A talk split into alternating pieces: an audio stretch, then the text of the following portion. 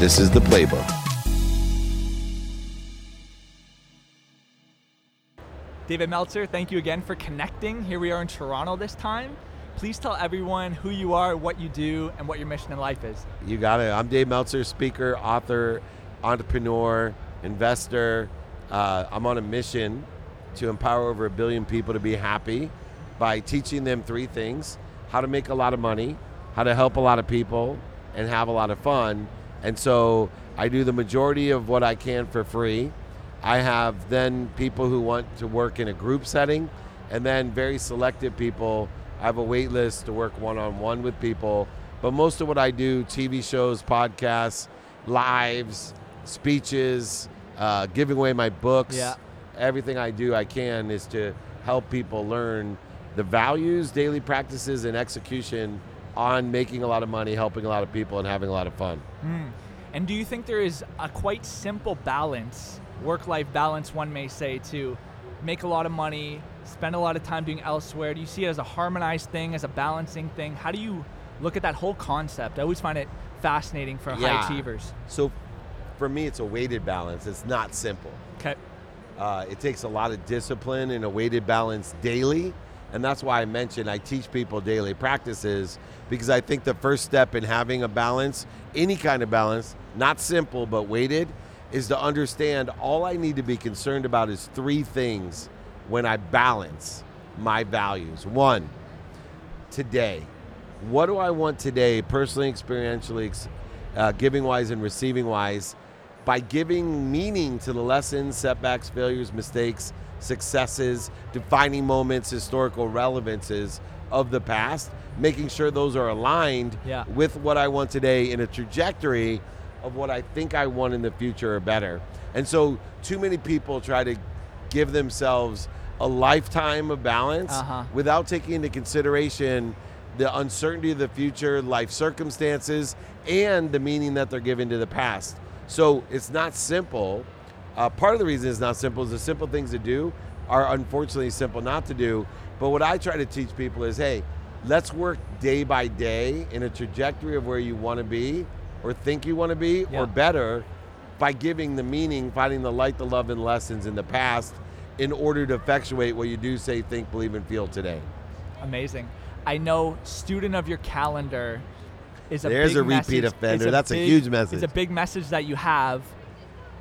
What does that mean to you? Why is it so important? And what does your calendar typically look like? I know um, when talking to your Very team, active. sometimes it's like five minute phone calls, seven minute FaceTimes. Like, yeah, five minute phone calls, Yeah. 20 minute meetings. Uh, so, first of all, being a student of the calendar is studying, and this is a nuance that a lot of people don't get at first. You need to study your calendar, which entails two things not only looking at it or paying attention to it, but more importantly, giving intention to it. What you do, say, think, feel, and believe in alignment with the coincidences, the consequences, the karma that you want. It's the mathematical equation of luck to me, being a student of the calendar. So I study with attention and intention what I have planned, what I don't have planned, and my sleep, hmm. what I get paid for, and what I don't get paid for. And in the context of paying attention and intention into those things, I create and maximize the coincidences, karma, and consequences in my life aligned with the trajectory of where I think I want to be or better. Got it. So when you say what you get paid for, what you don't get paid for, if you're doing something that you will get paid for in the future, is that considered what you get paid for or no? Yeah. So anything that can be aligned with creating, making a lot of money. So if I'm studying a course, that's what I get paid for. Right. Right. If I'm building my community, that's what I get paid for. Yeah. If I am lying on the beach with my 13 year old son playing backgammon, I don't get paid for that. No, you don't get paid for that.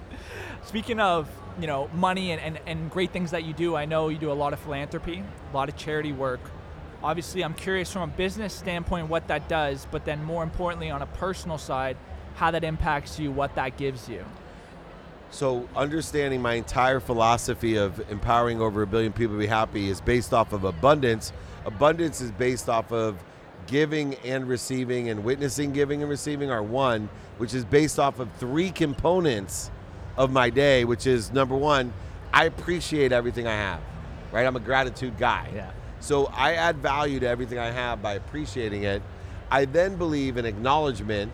So acknowledgement is acquiring the knowledge of what I have, finding the light, the love, in the lessons in what I have. Acknowledgement, acquiring the knowledge, only occurs when you don't have it anymore. That's the only time you have received all the light, the love, and the lessons from what you have is when you don't have it anymore. People get confused and think that's giving. Yeah. It may be losing, it may be being cheated, manipulated, or stolen from, but you still acknowledge it. Yeah. Where most people fall down in the philosophy or perspective, or even participating in the perspective that I have, is that I believe in a third component in the essence of giving, receiving, and witnessing are one, which is asking for more. You see, most people live in a value add world, a zero sum game. I mean, where they are giving and receiving, transacting Yeah, with one yeah. another, quid pro quo. They live in a scarce environment where the more I give, the more I receive, but you can't give more with less. So they don't realize the value they're adding to someone by asking for help or asking to Right. receive. So when you can live in a paradigm shift of giving, receiving, and witnessing are one, appreciating what you have, acknowledging it, but also asking for more, you now are living in abundance, you're living in expansion, and you now are adding value in every aspect of what you do. Amazing. I want to talk about energy. So I feel like I'm a very capable individual, but what I always say to myself is I need the energy to execute on that capability. And so I'm fascinated with an individual like you who has a busy schedule, doing a lot of things, very active. What keeps you energized? How do you protect your energy? How do you think about energy as a concept? I think this is the biggest paradigm shift of my life because I used to ask myself the same question How can I get more energy? How can I get more money, which is energy? How can I get more happy, which is energy? How can I get more worthiness, which is energy? The truth is this we all have the same amount of energy. So I shifted my paradigm. Instead of I'm going to get more happy, more healthy, more wealthy, more worthy, I am happy, healthy, wealthy, worthy. What am I doing to interfere with it? You see, Bob Proctor taught me years and years ago, another Toronto guy, by the way, yeah. my mentor. He said, David, you have enough power, enough energy in your pinky to light up all of Toronto. Huh. What are you doing to interfere with it?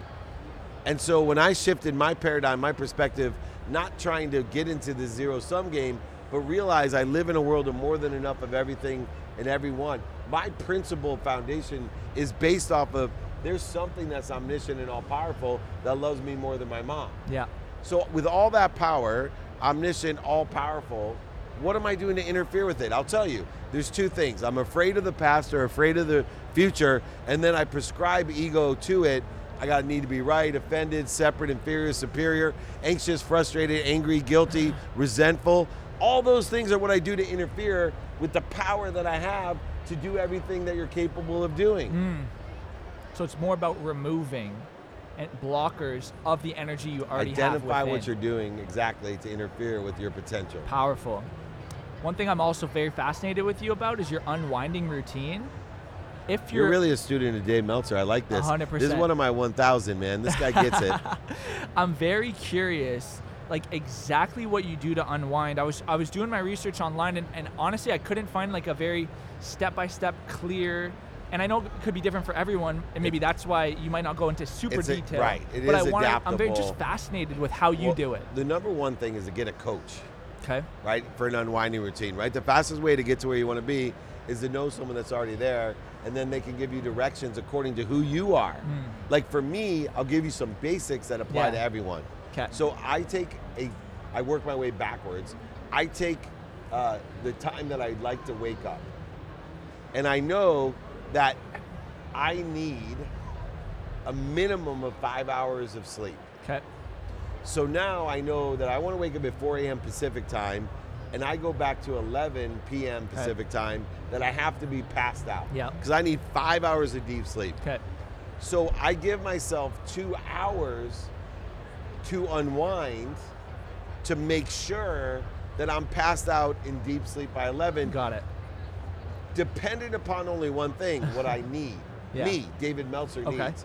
So if I'm very, very active, I may, if I put myself in an unwinding routine at 9 p.m. Pacific time, I may only take five minutes to pass out. Right. Which then gives me almost seven hours of sleep. Okay. So how do I do that? So the first step is I reverse custom to Dave Meltzer. Not everybody wants to be up at 4 a.m. I do. Yeah. So that's fair. But not everyone needs five hours. Some people need seven. That's fair. Yeah. So that's why you don't see a lot of this stuff. But once I know my timing, then I have to know my temperature, which is 67 degrees. That's maximum. Of your body or the room? The room. Okay. Yeah. The room has to be at 67 degrees for me. I have to know the pillow types. I have Ah. to know the bed type. Right? I tell everyone you spend 30 of your life with your family, so find one wonderful intimate partner. A third of your life an activity you get paid for. So love or learn to love activity you get paid for. Third of your life if they're sleeping. sleeping. Yeah. So find that great bed with the Uh-huh. pillows, the blankets. That is custom to you. Okay. I also no negative energy, no negative conversations, no negative content. Does that mean you're off social? Off social, Because yeah, you could off get social, no emails. You don't know what's going to come. I'm off social, like in person social. Like I do not want to have conversations about my teenage daughter's love life. yeah, yeah. Right? That's not appropriate for 9 p.m. yeah, yeah. That's something I can deal with at 6 a.m. Yeah. No problem. Yeah. You see my difference? Yeah, yeah, I get it. so when you say off social, yes, I'm off of any way or anywhere that I can be interfered with Uh-huh. to put my mind, body, and soul in a position to number one, recover so I can plateau tomorrow, but also to access information. Yeah. So I believe in this omniscient, all, omniscient meaning all-knowing, all-powerful source. So if I get out of my own way via my sleep, I can access information that allows me in a trajectory to be more productive, accessible, and gracious. Yeah. Plateau and grow, not live like a tube, food in, food out. Yeah, yeah, yeah. In the myth of Sisyphus, rolling a boulder to the top of the hill just to have it roll back down the next day. 100%. So I'm actually curious when you said like the right bed, the right pillow, things like that, because funny enough, I've never even said this out like publicly, but probably three years ago, I bought like six different pillows, Nice. literally to optimize my pillow. What Smart. was your I've done the same process? thing. Like mattress, pillow, Same bed, same thing with beds. I went from one bed to, you know, I slept in a hotel room and I'm like, this is my bed. Yeah, yeah. And I spent like nine grand because I didn't just buy the bed.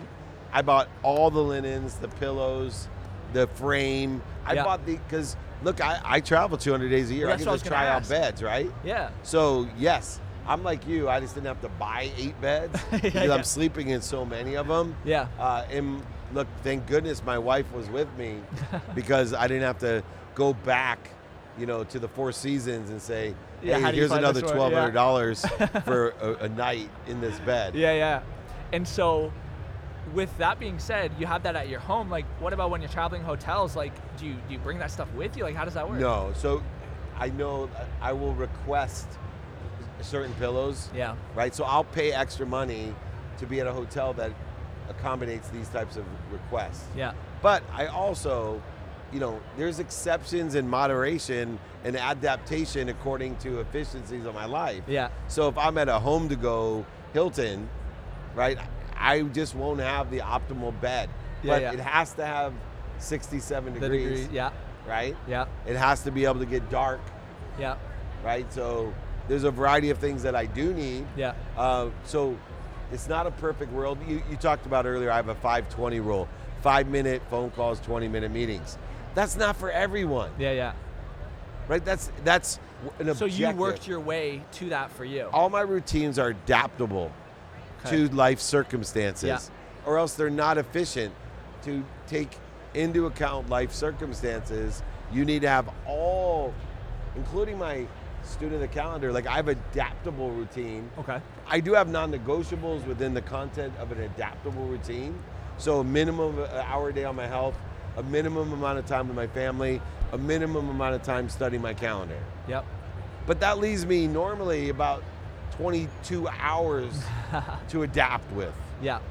So if, certain things are non-negotiable, but it's very minimal, and also it's well thought out that I don't put myself in a position that says I can only sleep in a Four Seasons bed. Right. Of course. That would won't hold work. you back. That would hold you back for sure. And then it gets in your head, right? Exactly. 100%. Okay, we got to switch it quickly because we don't have so much time.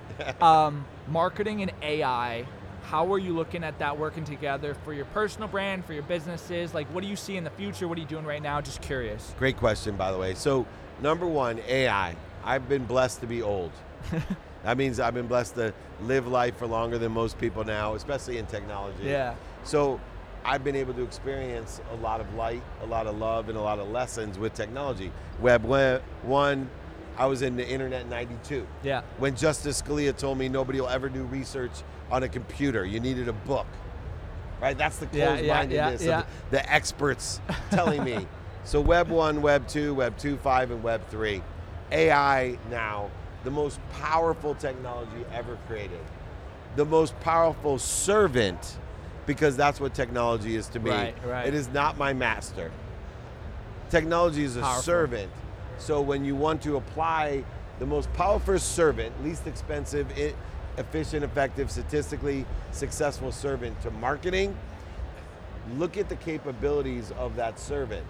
One of the capabilities that most people are overlooking today comes from my experience of being old, which is that AI is able to process content and assimilate it and create with it.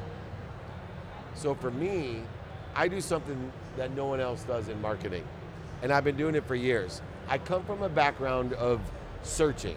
So Boolean language searching.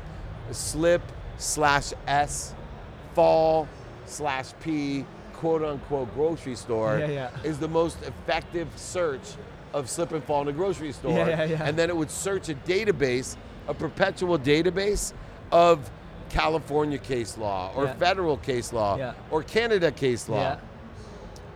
So knowing this from 1992, 31 years later, now that there's a different artificial intelligence other than a search engine, because remember, a search engine, a Boolean language search engine, is artificial intelligence. I learned how to use it as a servant to me to find shit faster, put it in chronological order, and edit it faster. It was a servant. Yeah, yeah, yeah. AI is the same thing. So what do I do? I know that my content, I publish it, I edit it, I promote it, amplify it, and perpetuate it. But I also transcribe it. Right. And AI allows me to transcribe it where I used to pay a Yeah. dollar a minute. Yeah. I now pay two dollars a month Yeah. to transcribe everything I Yeah, do. yeah. But you don't think that's powerful enough? You know what I also do? Is I take all my content, not the edited, not the published uh, publicly and promoted publicly, paid against ad spend, the Dave Meltzer brand. But the smartest thing that I do is not only transcribe it, but I have burner accounts.